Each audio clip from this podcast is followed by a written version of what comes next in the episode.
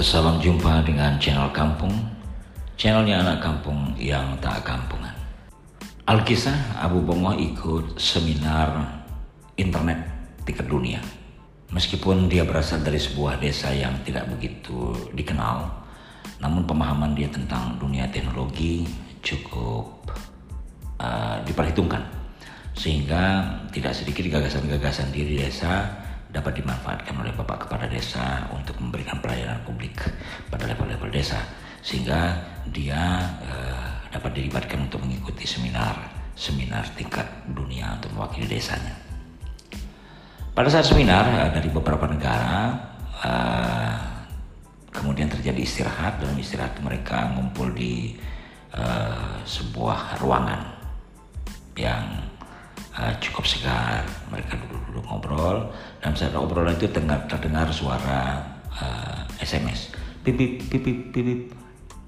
Kemudian si Amerika mengatakan bahwa saya tidak perlu pakai ponsel karena uh, telapak tangan saya dilengkapi chips, jadi saya cukup membaca SMS lewat uh, ponsel. Abu Bongo heran dan kagum melihat bahwa teknologi itu sudah berada di telapak tangannya. Tak lama berserang terdengar suara dering telepon. Kring, kring, kring. Uh, si orang Jepang pun mengatakan demikian. Yang sama seperti Amrik.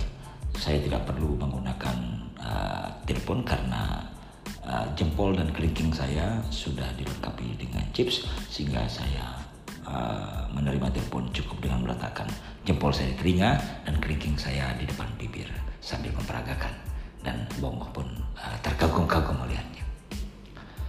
Dia bingung sekarang untuk mengatasi uh, kedua peserta seminar yang begitu hebat. Pergilah dia ke toilet. Sampai di toilet, dia tidak menemukan centong sebagaimana kebiasaan orang desa. Yang dia jumpai adalah tisu.